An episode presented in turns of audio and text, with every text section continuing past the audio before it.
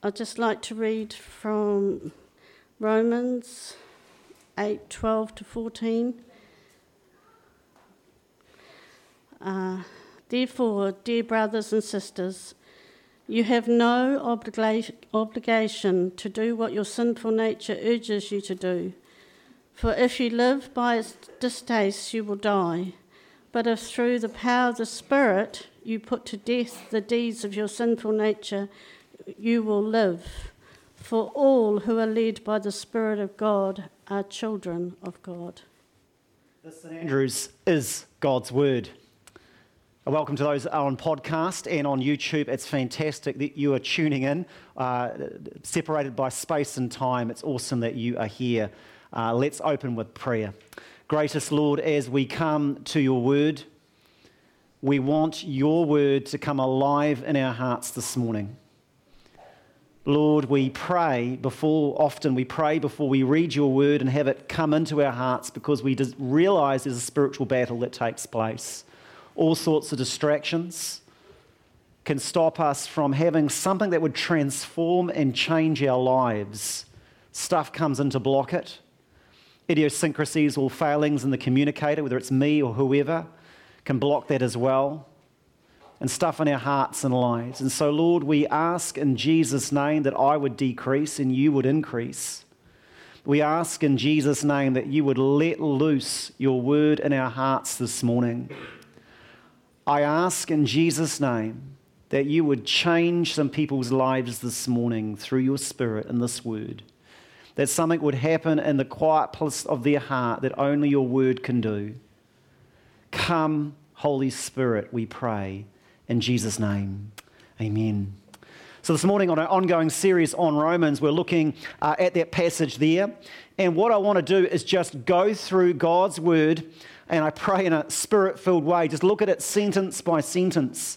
And my hope is, my prayer is, that the power of this passage, the truth of it, would sink into our hearts this morning and that what it would be is it's, it's not really me. And so it's, it's, this is going to be a little bit like a Bible study, but I hope that in it you're just going to find as we just go through this that it will, uh, God's word, speak through the power of His Spirit, uh, bring it to us. So, this is an overview of what we're going to do this morning.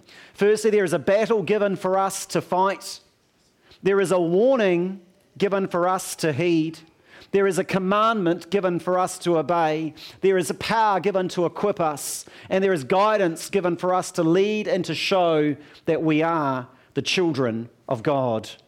First, a battle for us to fight. Verse 12. Therefore, dear brothers and sisters, you have no obligation to do what your sinful nature urges you to do. Right? So here is a picture to the Christians in the Church of Rome. Right, the Paul wrote that letter to, uh, to that church, and of course, through the Spirit, it's for all of us that there is a battle to fight against, which is the urges of our sinful nature. Right? That actually, we've got this, this, this sinful nature that it's urging us to do stuff right? Whether it's unforgiveness, bitterness, greed, resentment, you know, it could be lust, whatever. You just fill in the gap, right? Uh, we all probably have different poisons here this morning that we like, right? Different things that, that tempt us.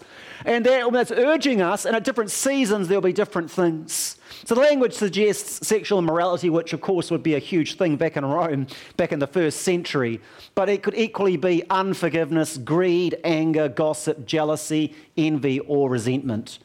All right, so there can be some things, sometimes things from our past uh, that live rent free in a head. Who has had stuff that just comes into their life and you just cannot shake it? It goes around and around and around and it just destroys all your peace. Maya was sort of giving one this morning, actually, uh, which is a great illustration. Uh, well, I can find this stuff. I sort of just, just sits on me and it's like a sin that I just doesn't want to shake, right? And it's this urging that sort of grabs me and it's, it's compelling right? And so this is a trivial example, but it's one that's in my current season. And I, you know, uh, I, I, realize I can be over guilty of oversharing, but I have to give personal examples because I can't. I don't want to use examples from you guys. That'd be really mean. So I give examples from my life, and then you guys can connect some dots with yourself. But I'll just crop. We'll go. I, you see me go on my walks. Then I go on my walks sometimes fast, and I'm doing, you know, thinking about my sermon or whatever I'm doing. I, you know, I'm a sort of ADHD brain, so I need to do stuff while I'm thinking. So uh, that's how God's wired me. Anyway, so I was walking across the bridge, working up my sermon, and there was this lovely old lady. She'd probably just finished up at the Village Inn and doing whatever, and there she was, uh, smoking a cigarette. Yes, which is really great. The lady in her 70s smoking, watching the Waihi River. Beautiful, wonderful. Nothing wrong with that. She's free to smoke, no drama. But inside, as I saw her doing that, I just suddenly got attacked. It was like ambushed. It's been like something just comes into your mind. And I was ambushed with this overwhelming feeling of resentment at her. Like I wanted to stop. As to how dare you make it to the age of your 70s and smoking all your life?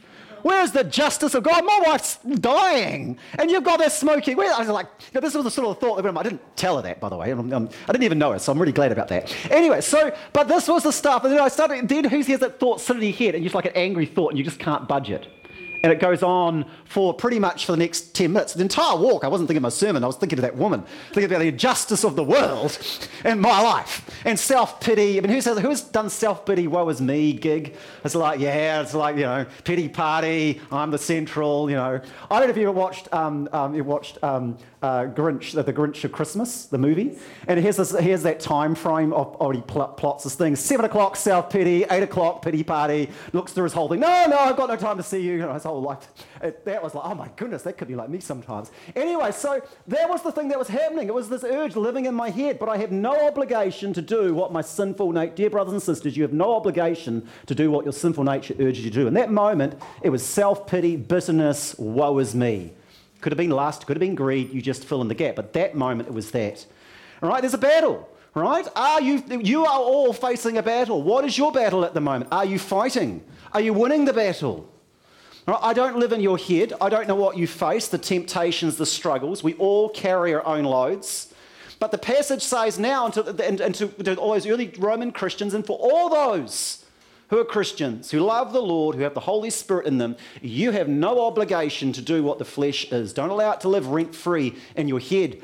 And so, you know, with stuff in my lives, it's like I phone Jesus. You know, I've got this issue of unforgiveness and resentment or bitterness or self pity. I've given it an eviction notice, but it hasn't packed up its bags and left yet. I think I walked in the room, it's sitting eating chips and watching TV and drinks in my space. It's just living there. Right? Jesus, get rid of it. I don't want it. It's just ruining my day. Right? Well, Jesus says you have to fight to throw that bitterness, unforgiveness, lust, greed. You have to grab it and evict it from your mind. It won't go willingly. Right? So Romans 13, 14, but put on the Lord Jesus Christ and make no provision for the flesh to fulfill its lusts. Right? Or its desires or whatever. Again, sexual morality, but it could be, yeah, you could just fill in that gap with other ones. Right? So there is a battle given for us to fight. Right? Are you fighting that this morning? A wise person once said, You don't owe the flesh, like your sinful nature, anything but enmity and war. It's been trying to kill you, actually. Since the day you were born, don't join forces with your enemy and pay for your destruction by giving into the flesh. You no longer have any obligation to do what your sinful nature desires. So there's the second, first one. Second one, a warning is given for us to heed. For if you live by its dictates, you will die. Right, now here that passage is not talking about physical death because, of course, all Christians die. And of course, in verse 10, it states that obvious thing that we are going to die unless the Lord returns in a lifetime. No, the warning that this is giving me this morning, and perhaps you, is about eternal death, the second and final death. Right? So I'm not going to apologize for this text. I can't apologize for God's word because just because it's uncomfortable, you know. But I will just acknowledge I know that some of you have grown up in spiritually abusive backgrounds, a variety of, of backgrounds where you've had hellfire and brimstone taught to you. And often it's do as I say, says the, the, says the church or religious leadership. If you don't, you're going to go to hell. And which is entirely spiritually abusive. And occasionally, even healthy churches can have a message that comes in, it just lands on the bad day on our heart and creates, you know, we just don't like hearing about eternal death. I acknowledge that, I'm sorry for it, but this is still the Word of God. And as, as tough as it is for me to say or to even hear this, we need to remember that this was given to the Christians in the Church of Rome. This was given by the Holy Spirit. And as shocking as that might be, because easy to say, well, I'm saved by, by grace. Right, once saved, always saved. So why would Paul give this warning to Christians? Shouldn't the Bible just be for non Christians? This warning, you know, non Christians, they're going to go to hell, but us Christians, we're all sweet. Well, here's what Jesus says in Matthew 7. This is confronting stuff, but Paul is just echoing the words of Jesus here. All right, this is not my words, so don't shoot the messenger. All right.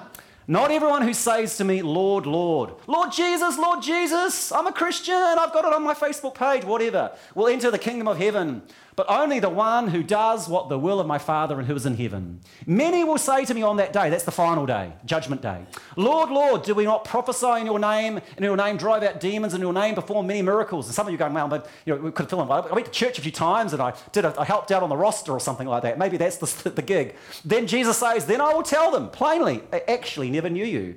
Away from me, you evildoers. Then Jesus then gives this parable. You guys know this one. Therefore, anyone who hears these words of mine and puts them into practice is like a wise man who built his house on the rock. The rain came down, the streams rose, and the wind blew and beat against that house, yet it did not fall, because it had its foundations on the rock, which is Jesus Christ and his teachings. But everyone who hears these words of mine and does not put them into practice is like a foolish man who built his house on the sand. The rain came down, the streams rose, and the winds blew and beat against that house, and it fell with a great crash. Or to put it in other ways, if you live by sin's dictates, you will die. Romans.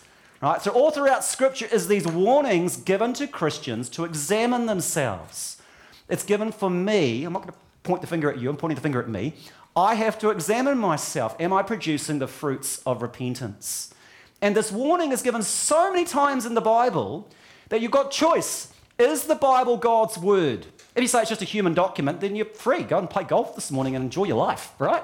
But if the Bible is God's word, then we actually really do need to hear these, these warnings.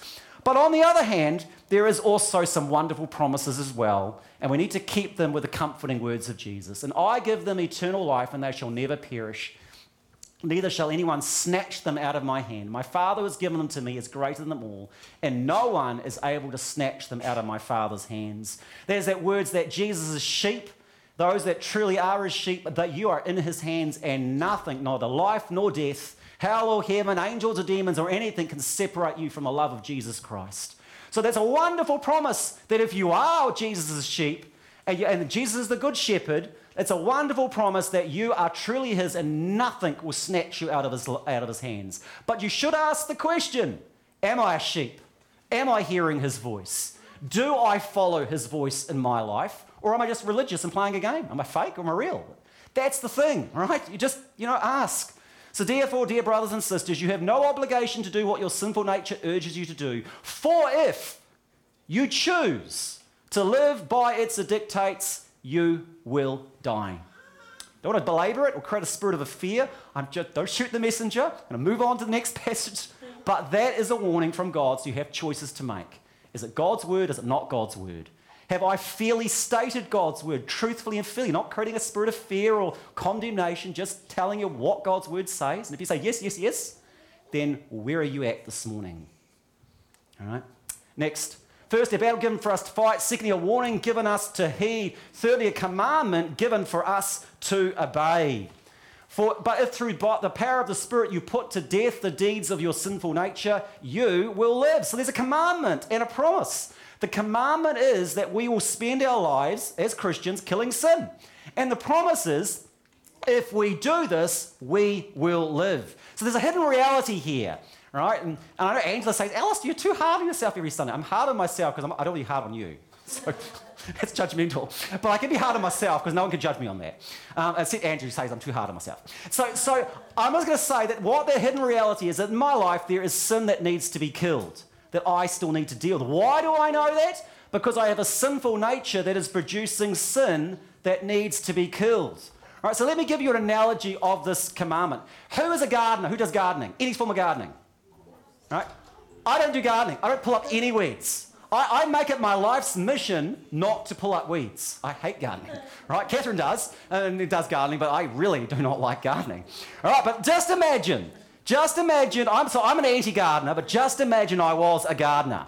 Right? Imagine I went to the garden clubs. I joined some gardening social media groups, occasionally put up some gardening quotes on my Facebook page. You know, for you younger ones there, I have a Snapchat streak of gardening photos which I share with my buddies. Right? And then I have on the door of my house a gardening statement that says, Here lives an awesome gardener.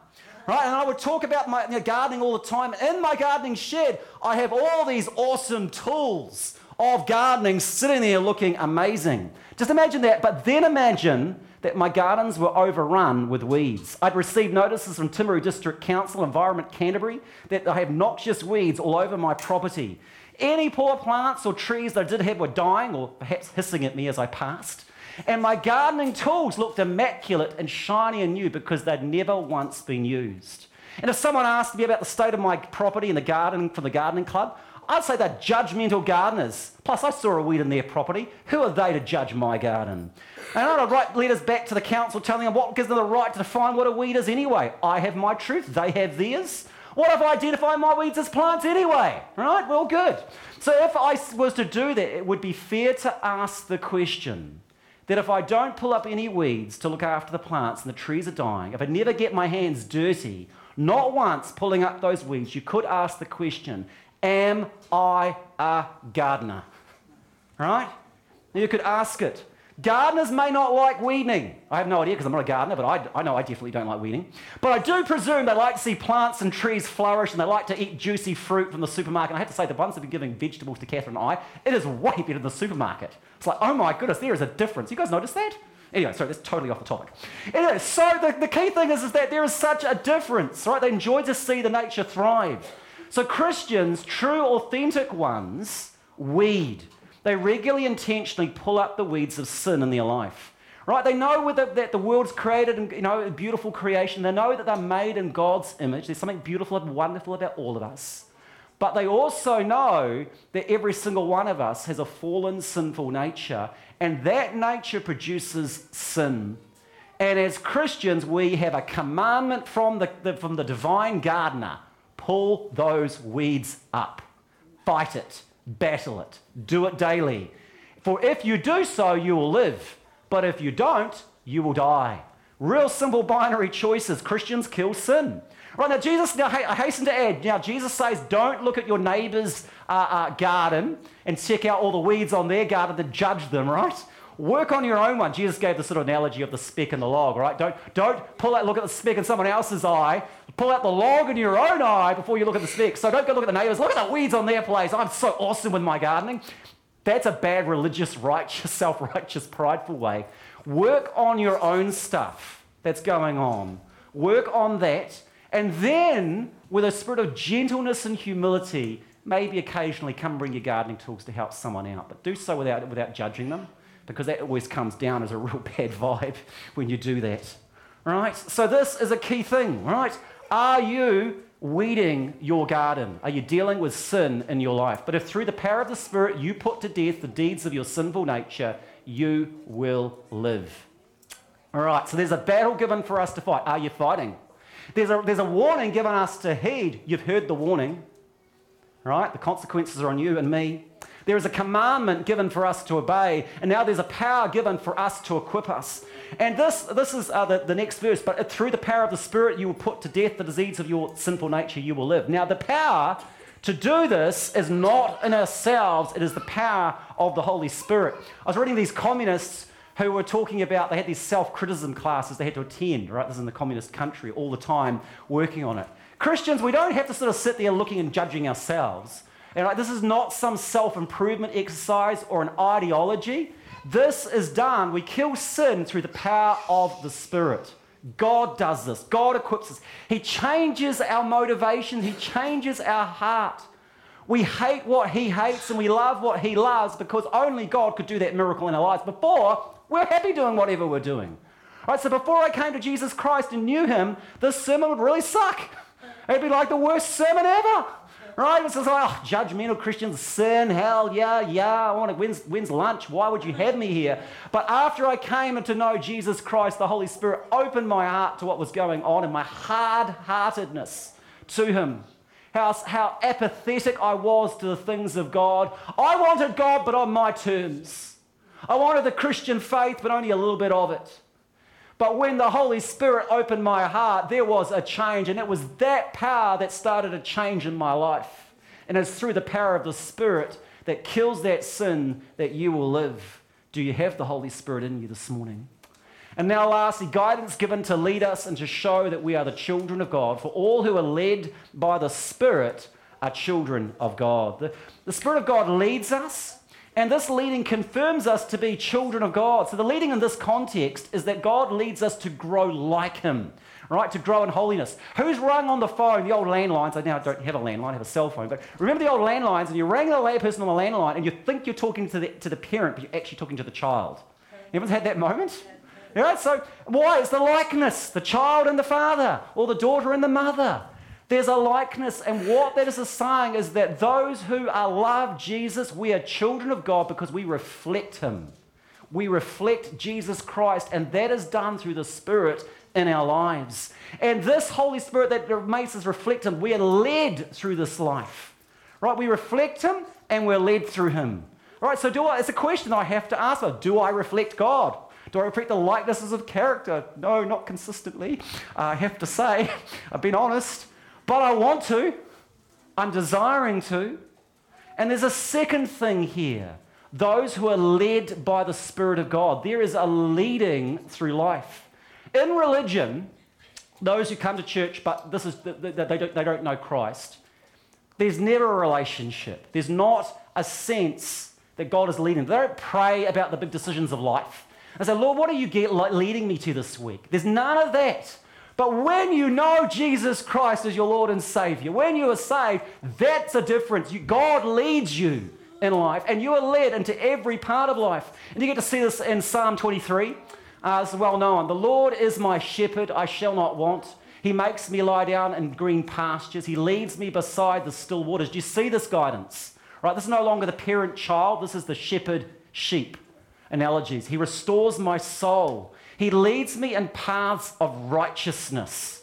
He grows the Christian character in, right? This is for his name's sake. Yea, even though I walk to the valley of the shadow of death, I will fear no evil, for you are with me. Your rod and your staff, they comfort me. You prepare a table for me in the presence of my enemies. You anoint my head with oil, my cup runs over.